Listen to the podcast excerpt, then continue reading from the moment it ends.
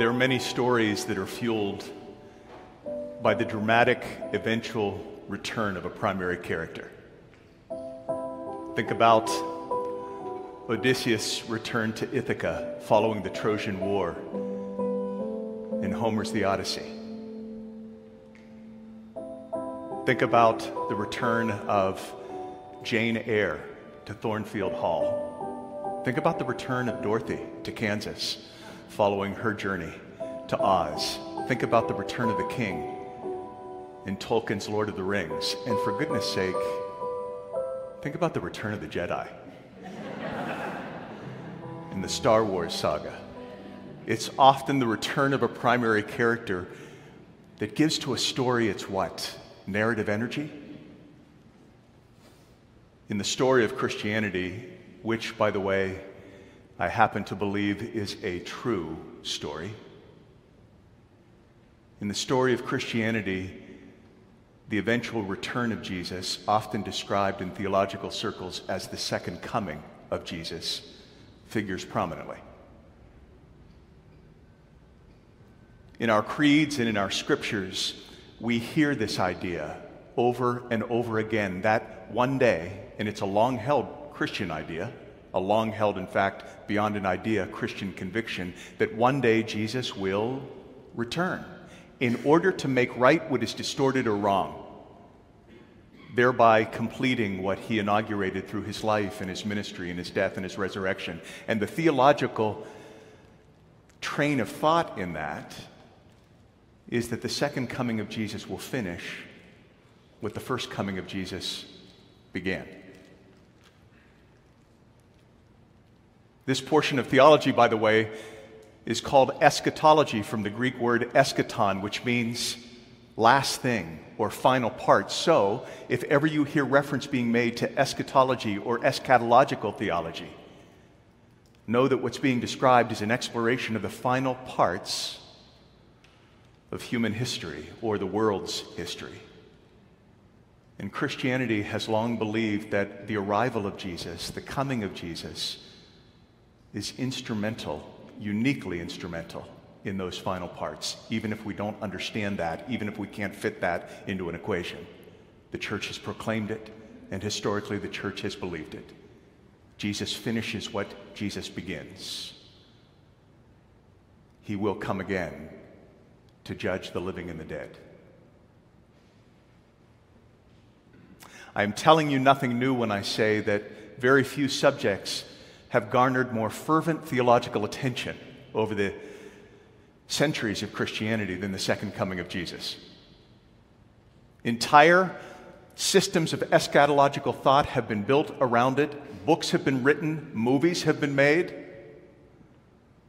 new denominations have been formed, often revolving around these questions of when Jesus will return, how Jesus will return, and what will transpire when Jesus does return. And what I have found over the years of ministry is that if Christian people start to get specific or passionate about their eschatology, they will often also begin to become more rigid and more literalistic in their interpretation of Scripture. I've been in many Bible studies in which faithful church people have pointed to a cryptic verse in the New Testament book of Revelation and said something like this perhaps not word for word, but something like this You know, I have always believed that this reference to the beast in Revelation is a clear reference to Hitler. That must be the beast. And over here in Revelation, when this final war is talking about, is being talked about or discussed, this Armageddon, that has to be the dropping of the atomic bombs on Hiroshima and Nagasaki, or maybe the continuing conflict between Israel and Palestine. And this portion of Revelation over here, where it talks about nothing being bought or sold without the mark, mark of the beast, well, that is clearly a reference to cryptocurrency. Therefore, they will often be inclined to conclude the coming of Jesus must be close. And by the way, I'm not mocking this eschatology, but I do want to illuminate it. It's present. It's all around us. It might be in your family. It might be in your network of friends. It might be in your own system of thought. And lest you think that I'm exaggerating, a clerk at Duane Reade the other day asked me what I did for a living. And it was in the context of a conversation. No one was behind me in line. It was an appropriate question based upon what we were discussing. And when I told him that I am a Christian pastor, his response was this Oh, we need more pastors. Which, to be honest, is not something I hear everywhere I go. When I tell people what I do vocationally, I do not frequently get this response Oh, you know, we need more of you clergy types. We really, really do. That's not normally what I hear, but it's exactly what he said. And so I asked him, Why is that? Why do you think we need more pastors? This was his response. Well, I believe that we're living in the last days.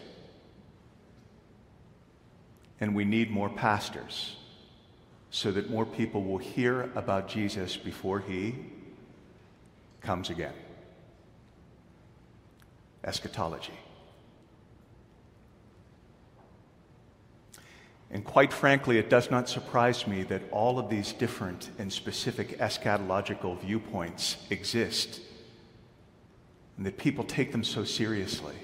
Because after all, listen to what Jesus said in the 13th chapter of Mark's Gospel today. In those days, Jesus proclaims, in those days, referring to some unspecified time, in those days, the sun will be darkened, the moon will no longer reflect its light, and stars will be dropping from the sky.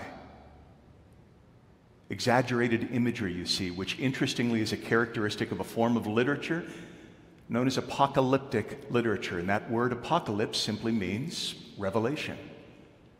It was a it was a school of thought, it was a form of teaching, and Jesus is employing it here. And one of the characteristics is exaggerated imagery, colorful imagery, specifically designed to illuminate or emphasize the urgency of a point that is being made. The sun will be darkened in the sky, the moon will no longer reflect its light, stars will be falling. Then, Jesus said, then the people will see the Son of Man coming in clouds with power and glory. Oh. Can you blame anyone for wanting to be literalistic in the interpretation of that scripture? Can you blame anyone for wanting to be specific about it and to attach a timetable to it? I get it. Jesus seems to be describing these cosmically significant events. Why wouldn't the church want to be literal about that? Why wouldn't want the, the church not want to be as specific as possible? And yet, and yet, there are two verses in this scripture that have long led me to believe that an exclusively literalistic interpretation of the words is not what Jesus ultimately had in mind. In one of those verses, for example, did you hear it? Jesus says this this generation, and we cannot be too creative in our interpretation of that. When Jesus says this generation, he is speaking of his generation, which was 2,000 years ago. This generation shall not pass away until these things happen, until what I'm describing transpires. And the fact that we are sitting here today, 2,000 years later, and have not yet experienced the return of Jesus in power and glory is a fairly substantive indicator in my mind that Jesus must have also been describing a present reality, not merely a future reality. And then in the second verse of scripture that is on my mind, Jesus says this about that day or hour, and he's speaking of the day and the hour when the Son of Man shall return. About that day and hour, no one knows, not even the Son. Which clearly communicates that any effort to attach a specific timetable to the end of days is woefully misguided at best. Since Jesus makes clear in this moment that such timetables are completely unknowable. Could it be then? Could it be that when Jesus tells us to pay attention, to stay alert and awake for the coming Son of Man, could it be that he's not inviting us to solve a problem about the future? Or to speculate about future events and timetables? Could it be instead that Jesus is inviting us into what might be described as an anticipatory life? A life of alertness in which we actively wait for the redemptive activity of God in every one of our circumstances, believing in our soul that we will indeed experience an arrival of the living Christ in even our most profound suffering. Perhaps not the kind of arrival that eliminates the suffering altogether, but even more miraculously, perhaps an arrival that enables us to approach the suffering differently. Could it be that Jesus is inviting us to wait not for some distant divine arrival, but for a God who perpetually arrives. Oh. Waiting is hard for us, isn't it? In fact, a philosopher by the name of Tom Petty once wrote that the waiting is the hardest part. Case in point, I stood in front of my Keurig the other day watching those last few drops fall into that stupid mug, all the while muttering to myself, when are they going to invent a faster way to make a cup of coffee? the waiting is the hardest part. Yet, it is to a life of active, anticipatory waiting to which Jesus calls us. God is always on the way, Jesus seems to be saying to us. God is always on the way. Therefore, wait alertly and with your spiritual eyes wide open. Wait with an eagerness to love and a compassionate spirit so that you might be fully available to the arrival of God in the nooks and crannies of your daily pilgrimage. See, I do not believe that the most urgent waiting that Christian people do is for the final arrival of Christ. I believe the most urgent waiting we do is for the daily arrival of Christ. And he always arrives. Therefore, Jesus says, keep awake, keep alert, pay attention, and wait actively. In her book entitled an Altar in the World, Barbara Brown Taylor, describes the life of active waiting as a life of paying attention, which I greatly appreciate. I love that idea. That a life of active waiting is a life of paying attention. Looking twice, Taylor writes, looking twice at circumstances and moments and conversations and people that you would at first be inclined to ignore. Because in such a life, Taylor writes, in such a life of active waiting, every moment can become a sacrament. Every space can become a sanctuary. What might that kind of waiting look like in a human life? Well, maybe it looks something like this Luke was a regular participant in a monthly worship service held at the Allegheny County Jail in Pittsburgh, Pennsylvania. He spent the better portion of his vocation teaching English literature and writing at a community college. But his addiction to heroin resulted in a jail sentence. He entered into recovery for the very first time while incarcerated, and he approached that recovery with great seriousness, which is exactly how he approached his Christian faith. In one of those monthly worship services during the season of Advent, 19 of us including Luke, gathered in a guarded room. And we had a conversation about this matter of waiting because it was Advent. Waiting is all there is to do in a place like this, Luke said that day. I wait for the lights to go off at night, and I wait for the lights to come on in the morning. I wait for my next court date and the next visit from my sister. I wait for my next meal and the next loud noise and the next unannounced inspection of my cell. Waiting is all there is to do in a place like this. But, he quickly added, I'm not waiting around these days. I've done too much of that. I'm not waiting around anymore. Instead, he said, I'm trying my best these days to wait within. Now, this was a guy who had taught English literature. Words were important to him, phrases were important to him, and I had never heard that phrase before, waiting within, in this context. So I asked him about it, and he explained it this way I look upon waiting around as being the same as doing nothing.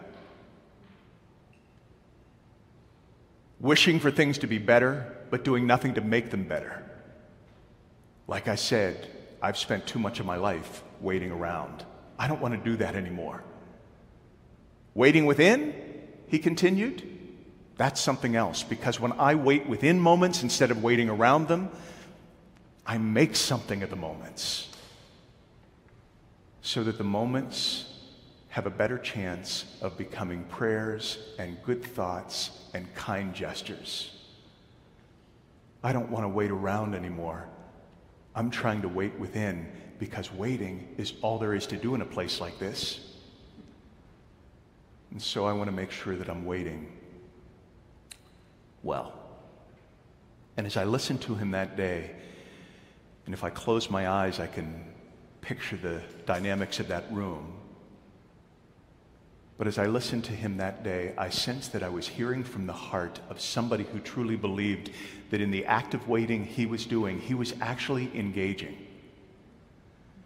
in a transformational communion with the living Jesus who was daring to arrive even in the institutional spaces of the Allegheny County Jail in Pittsburgh, Pennsylvania.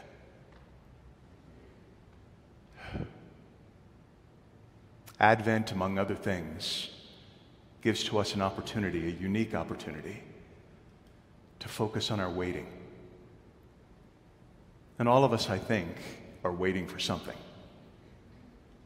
We're waiting for test results, or we're waiting for a healing, or we're waiting for a reconciliation, or we're waiting for a development. All of us are waiting for something. And Advent, I think, gives to us a unique opportunity to focus on our waiting. And the irony of that is that this season happens during a time when the cultural pressure to rush around is more intense than it ever gets over the course of the year. It's the beauty of Advent. Stands against that to a certain extent. And that leads me to this spiritual inquiry. What is your at, what is your waiting like as Advent begins this year? Is it a passive waiting? Or is it an active waiting? Is it a waiting around, if I can borrow Luke's vocabulary? Or is it a waiting within? Is it a waiting that emerges from the conviction that the love of Jesus might just arrive at a work meeting, whether people name it that way or not? Or an email conversation? Or the singing of a favorite carol? Or a quiet moment of prayer on the subway or in the Uber ride? I'm weird enough to believe that one day Jesus will finally return. Hear that. I have to believe that. But I don't believe that the most urgent waiting that we do is for the final arrival of Christ. I believe that the most urgent waiting we do is for the arriving that Christ does in our present circumstances, our present tears, and giggles, our present heartbreaks and breakthroughs. And so, as we begin this season of Advent together, I will offer to you this encouragement hurry up and wait. And let your waiting begin to shape a mind and a spirit that is fully receptive, fully available to the redemptive work that the arriving Jesus is already accomplishing. This arriving Jesus in whose name we gather, this arriving Jesus in whose name I gratefully preach. Amen.